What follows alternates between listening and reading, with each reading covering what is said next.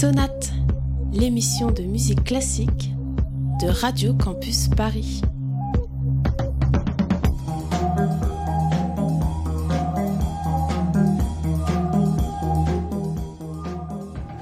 Bonjour à toutes et à tous et bienvenue dans Sonate, l'émission de musique classique de Radio Campus Paris. Nous sommes ravis de vous retrouver pour cette émission, cette deuxième émission de la saison, et nous vous remercions déjà pour les retours et suggestions dont vous avez pu nous faire part à l'issue de la première émission diffusée il y a deux semaines et consacrée au Corée. Si vous le souhaitez d'ailleurs, vous, pouvez la réécouter. Euh, tout ça se passe sur le site de la radio radiocampusparis.org. Aujourd'hui, c'est assez exceptionnel, Manon n'est pas avec nous derrière les micros. Euh, elle a bien évidemment préparé cette émission et c'était avec tout autant de brio que la précédente, et vous la retrouverez très vite dès la prochaine émission dans Sonate. Lisa, qui réalise Sonate habituellement, passe donc aujourd'hui derrière le micro. Bonjour Lisa. Bonjour. Un thème fil rouge de cette émission, des invités et l'agenda de la musique classique autour de nous. C'est le programme de cette deuxième émission. Nous sommes ensemble jusqu'à 20h sur Radio Campus Paris. Sonate, deux dimanches par mois à 19h sur Radio Campus Paris tranche de vie ordinaire au pays du harcèlement. Mais voilà que l'affaire Weinstein est passée par là et qu'elle a eu les caprices du ciel, incendie mortel en Espagne et au Portugal. Après l'attentat au camion piégé qui a frappé la capitale, tous sont ici pour rendre hommage aux victimes. Le compte à rebours défile car le 31 décembre prochain, l'homologation du glyphosate tombera. Du dirigeant catalan Carles Puigdemont qui s'est adressé au Parlement régional ce mardi soir avec plus d'une heure. Tant de nouvelles réjouissantes, n'est-ce pas? Cette semaine, nous avons donc décidé de faire un pas de côté, de sortir de cette actualité brûlante pour, retourner vers une certaine innocence en enfance. L'enfance, que ce soit celle des musiciennes et des musiciens, ou bien le thème d'œuvres et de pièces. Enfin, l'enfance vue comme un moyen d'accès à la musique classique par l'école à l'opéra, avec les programmations jeunes publics. C'est sur ce même thème que nous allons recevoir par téléphone au cours de l'émission le duo Catherine Vincent qui revisite mardi mercredi prochain, les 25 et 26 octobre, quatre contes de cinéma, et nous plongerons dans le monde des fées. Pareil, c'est parti pour la sonate numéro 2.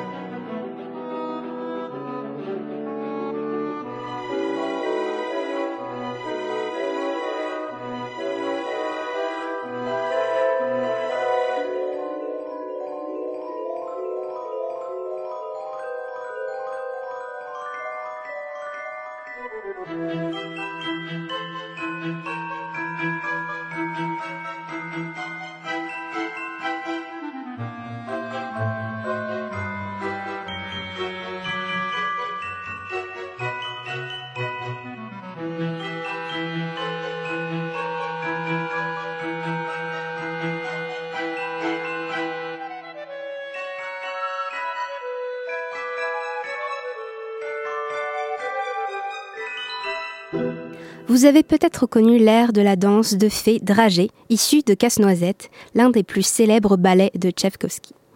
La veille de Noël, Clara reçoit une poupée représentant Casse-Noisette.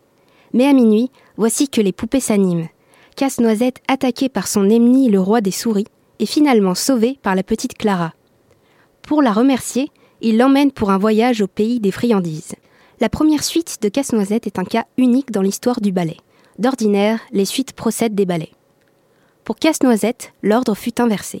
Tchaïkovski ayant d'emblée compris quel bénéfice il y aurait à faire connaître quelques pages de son œuvre avant même qu'elle ne soit achevée. C'est ainsi que cette suite atypique vit le jour, rendant populaire une partition à laquelle manquait encore un bon nombre de pages. Huit numéros la composent, une ouverture aux teintes de rêve et de mystère, puis les sept danses caractéristiques. Marche, danse de la fée dragée que nous avons écoutée, Trépac, une danse russe très vive, la danse arabe, la danse chinoise, la danse des mirlitons, avant de conclure par la célèbre valse des fleurs.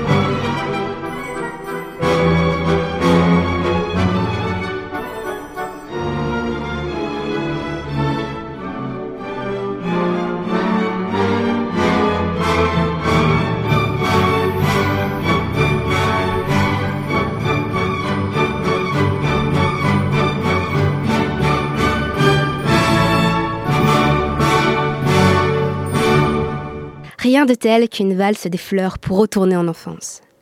Cet air que vous avez sûrement reconnu constitue le dernier acte de Casse-Noisette, le ballet de Tchaïkovski. Ce sont des cascades de fleurs en sucre qui déferlent, ouvrent leurs pétales avant de terminer sur un bouquet final sur la scène. On retrouve aussi cette mélodie dans une autre version pour piano dans l'épopée classique de Disney, Fantasia.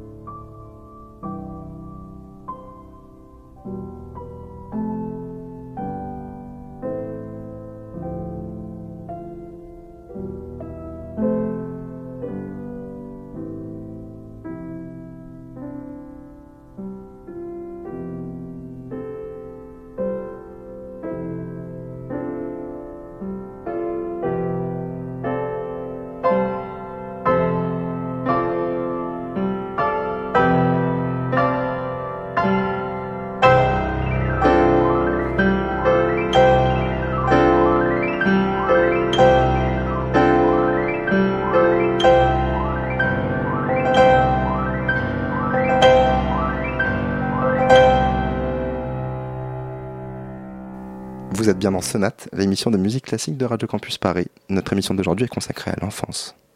Bien loin du faste des ballets russes, Maurice Ravel nous fait revisiter les contes de Perrault, simplement et intimidement. Lui qui n'avait pas d'enfant a su mieux que quiconque composer des œuvres pour les plus jeunes. Ma mère loi, quatre airs regroupés dans une pièce d'abord écrite pour piano à quatre mains, évoque les contes de fées écrits par Charles Perrault. Mais Maurice Ravel s'est aussi inspiré des contes de la comtesse d'Aulnoy et de Madame le Prince de Beaumont pour écrire.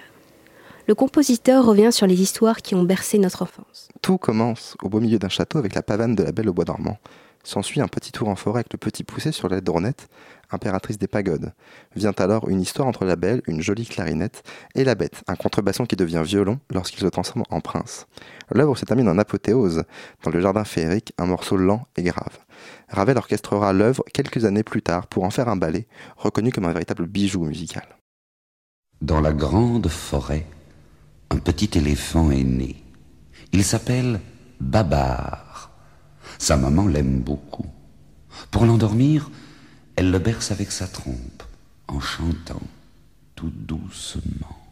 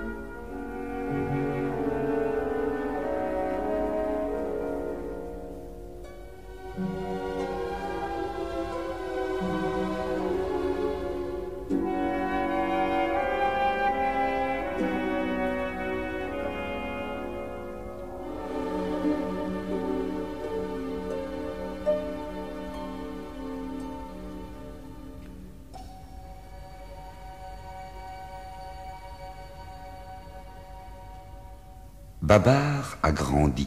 Il joue maintenant avec les autres enfants éléphants. C'est un des plus gentils. Il s'amuse à creuser le sable avec un coquillage.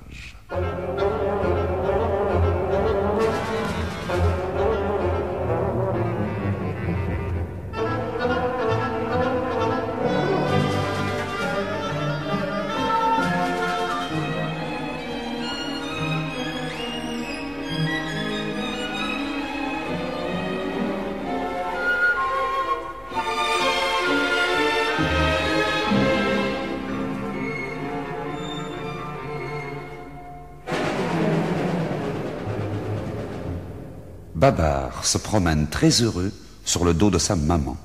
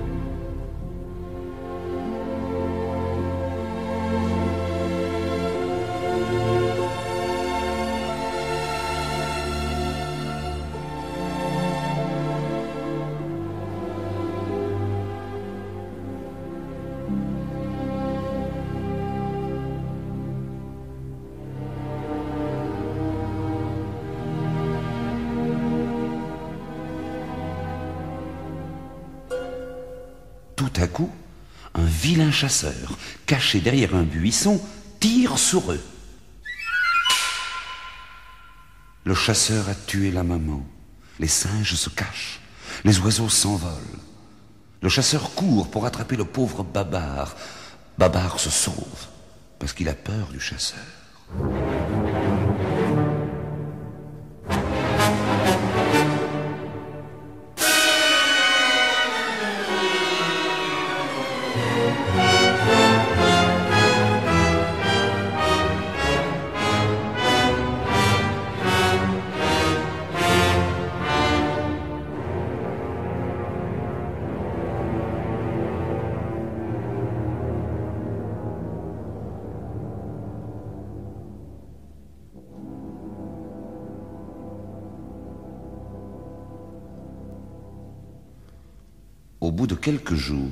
Bien fatigué, il arrive près d'une ville. Il est très étonné parce que c'est la première fois qu'il voit tant de maisons. Que de choses nouvelles, ces belles avenues, ces autos et ces autobus. Pourtant, ce qui intéresse le plus Babar, ce sont deux messieurs qu'il rencontre dans la rue. Il pense, vraiment, ils sont très bien habillés. Je voudrais bien avoir aussi un beau costume. Mais comment faire? Heureusement, une vieille dame très riche, qui aimait beaucoup les petits éléphants, comprend en le regardant qu'il a envie d'un bel habit. Comme elle aime faire plaisir, elle lui donne son porte-monnaie. Babar lui dit Merci, madame.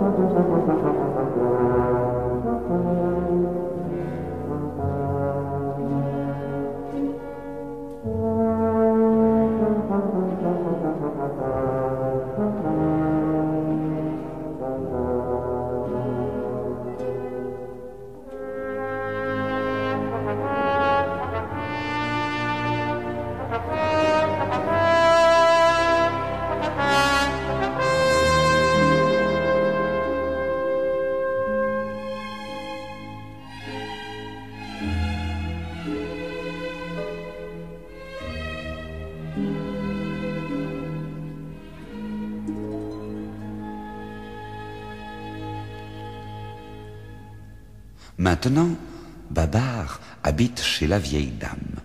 Le matin, avec elle, il fait de la gymnastique. Puis, il prend son bain.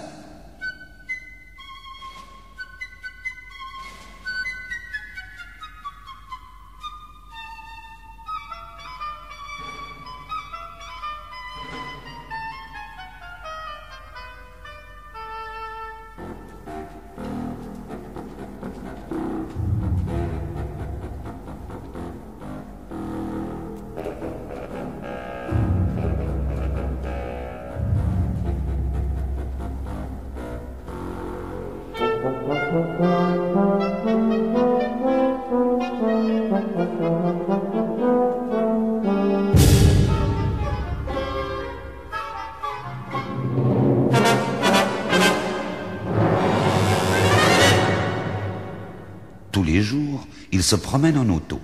C'est la vieille dame qui la lui a acheté. Elle lui donne tout ce qu'il veut.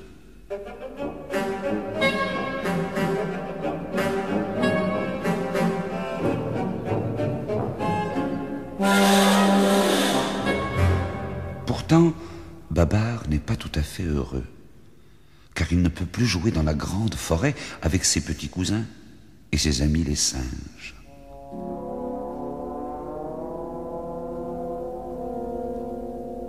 Souvent, à la fenêtre, il rêve en pensant à son enfance. Et pleure en se rappelant sa maman.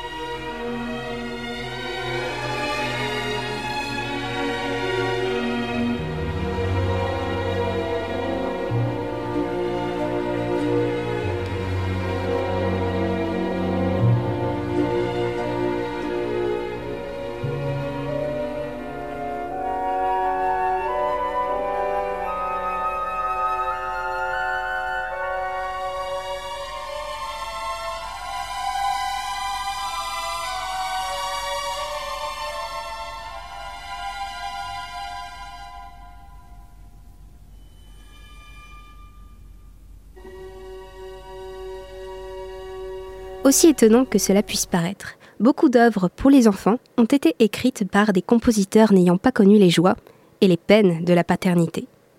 C'en est ainsi pour Francis Poulenc et sa mise en musique de l'histoire de Babar avec la voix de Jacques Brel. Qui, aujourd'hui, ne connaît pas la fabuleuse histoire de ce petit éléphant qui découvre le monde civilisé et s'habille en costume vert? C'est Cécile de Brunhoff qui, dans les années 30, racontait cette histoire à ses enfants. Babar, un petit éléphant, fuit la forêt africaine car il est pourchassé par les chasseurs.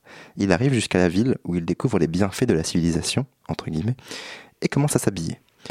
De retour dans son pays, il fait part de ses nouveaux savoirs à ses compères qui le nomment roi des éléphants. C'est le mari de Cécile de Brunhoff, Pierre, qui illustre Babar et s'attire la renommée. Suite à des demandes incessantes de ses neveux, Francis Poulenc joue l'histoire de Babar et en fait une œuvre musicale chantée comme Pierre et le loup de Prokofiev.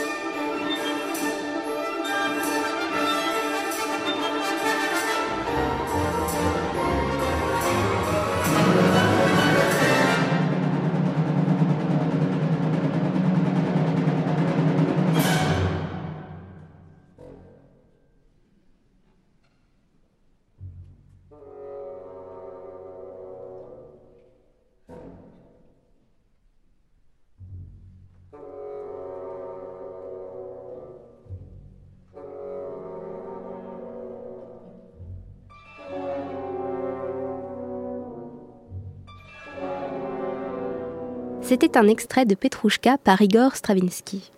Nous sommes au carnaval de la Semaine Grasse à Saint-Pétersbourg. La fête foraine bat son plein.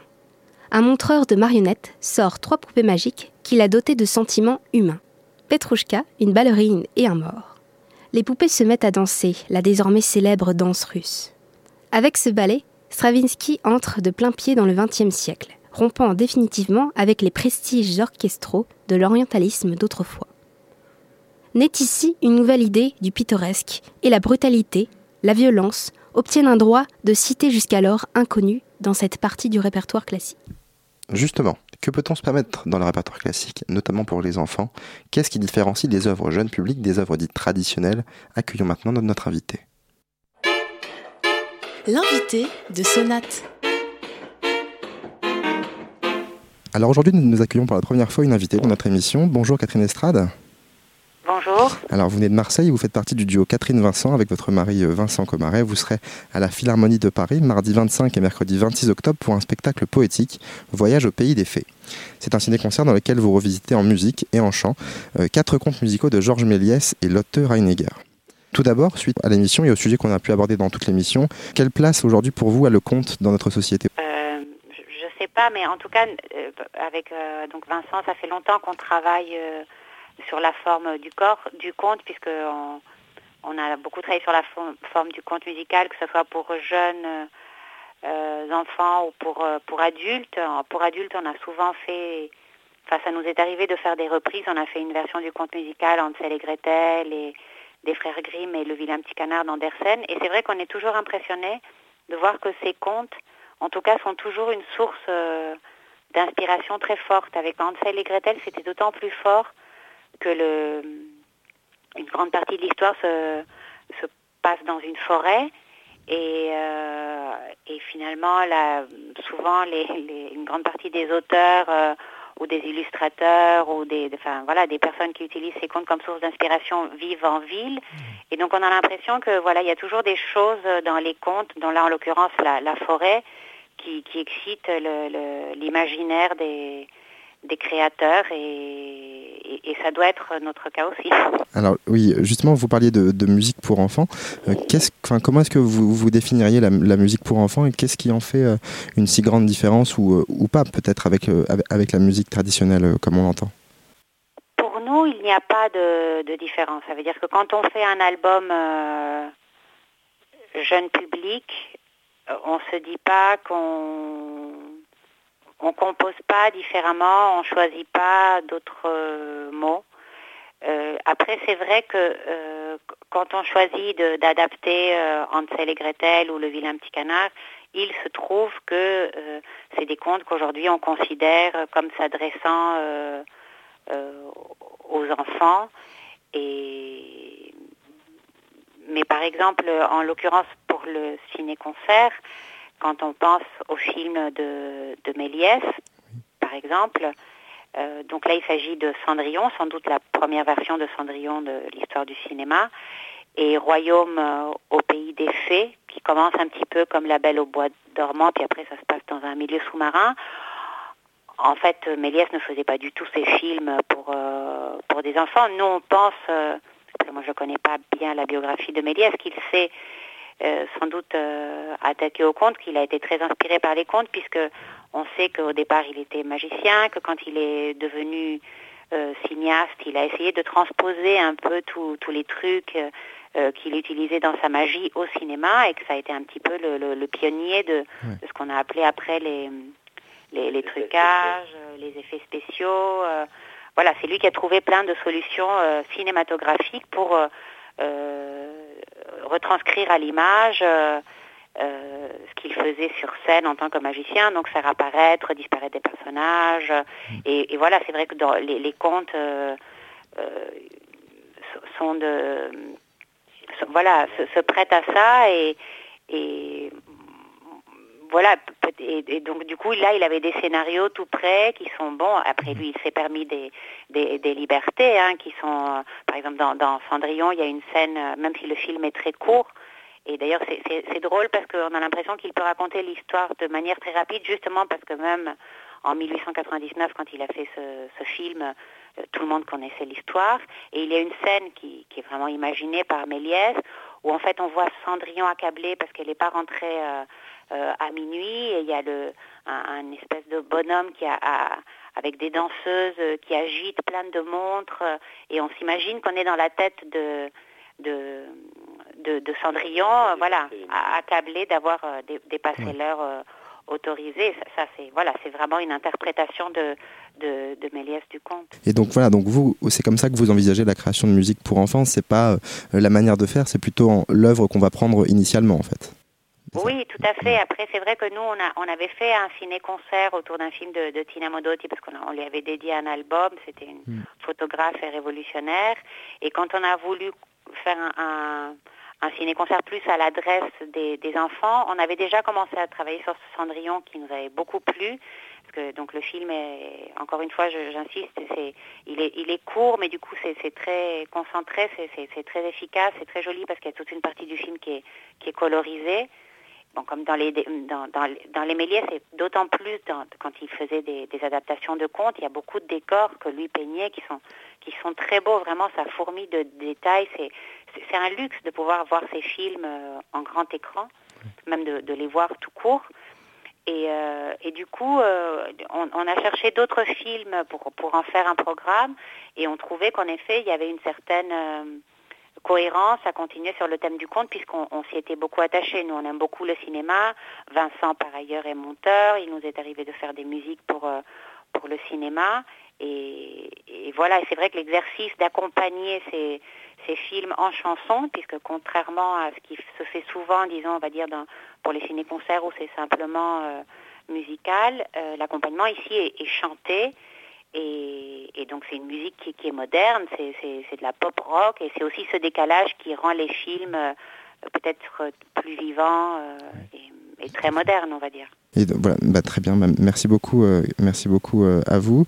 J'avais simplement une petite dernière question. Euh, justement, vous, quand vous étiez, quand vous étiez enfant, quels sont les contes ou la musique, ou peut-être l'entremêlement des deux, qui vous ont marqué vous-même en étant enfant? Vais répondre moi et Vincent va répondre après. Moi, en fait, j'ai été enfant en Argentine, donc donc il y avait un groupe en particulier euh, qu'on allait souvent voir en, concert et qui reprenait un peu des, chansons traditionnelles euh, avec beaucoup de cœur. Et il y a une compositrice qui s'appelle Maria-Elena Walsh qui, hmm. voilà, qui a marqué un peu toute ma génération euh, avec ses chansons. Et pour Vincent Pour moi, je dirais le Pierre et le loup, raconté par Gérard Philippe. Et surtout un conte qui m'a marqué je pense qu'il m'a inspiré par la suite, c'est L'enfant d'éléphant, euh, raconté par un comédien dont j'ai oublié le nom là, mais L'enfant d'éléphant, euh, adapté de Kipling, c'est vraiment, c'est pas un conte musical, hein, c'est vraiment un conte euh, avec de la musique au fond, mais l'enfant d'éléphant pour moi c'est le top. Très bien. Eh bien, écoutez, c'est parfait. Euh, merci beaucoup euh, d'avoir été avec nous aujourd'hui. Je rappelle que vous serez à la Philharmonie de Paris euh, mardi 25 et mercredi 26 octobre pour un spectacle poétique, Voyage au pays des fées. voilà, donc merci beaucoup d'avoir partagé ce moment avec nous et, et à très bientôt. Merci à vous. Merci à vous. Sonate, deux dimanches par mois à 19h sur Radio Campus Paris. Alors que se passe-t-il cette semaine et la semaine prochaine dans l'agenda de la musique classique à Paris? Alors jusqu'au 11 novembre déjà, l'Opéra Bastille vous présente Don Carlos de Giuseppe Verdi dans une mise en scène assez subversive de Christophe Warlikowski. Drame passionnel en quatre actes, l'opéra sombre dans la tristesse et l'isolation de Carlo et de son père Philippe II d'Espagne qui se déchirent et trahissent pour l'amour de la princesse Élisabeth de Valois dans une Europe en proie à l'Inquisition. Ensuite, pour célébrer ses 50 ans, l'Orchestre de Paris offre au public de la Philharmonie de Paris deux concerts gratuits. Sous la direction de Daniel Harding, l'orchestre interprétera les chefs-d'œuvre de Berlioz, Stravinsky et un nouvel ajout au répertoire Œuvre Nouvelle, une création de Georges Widman. C'est les 1er et 2 novembre à la Philharmonie de Paris et l'entrée est donc libre. Enfin, le jeudi 29, 26 octobre pardon, à 20h30 à la Cité de la Musique, le Conservatoire de Paris distingue trois jeunes étudiants solistes lauréats du concours d'entrée en troisième cycle supérieur avec au programme Bernstein, Britten, Berriot et Brahms. L'entrée y est une fois de plus libre et cela vaut donc le coup d'œil. Merci beaucoup de nous avoir suivis aujourd'hui. Merci d'avance pour vos retours et vos suggestions au sujet de cette émission. Je vous rappelle que vous pouvez nous retrouver sur notre page Facebook, Sonate et notre compte Twitter Sonate RCP, ainsi que réécouter les émissions sur radiocampusparis.org dès leur diffusion. Pour terminer, et nous n'aurions pas pu l'éviter, on se quitte sur euh, un dernier morceau, évidemment, euh, Pierre et le loup par Sergei Prokofiev. Merci beaucoup Elisa d'avoir co-animé cette émission. On se retrouve dans deux semaines sur Radio Campus Paris.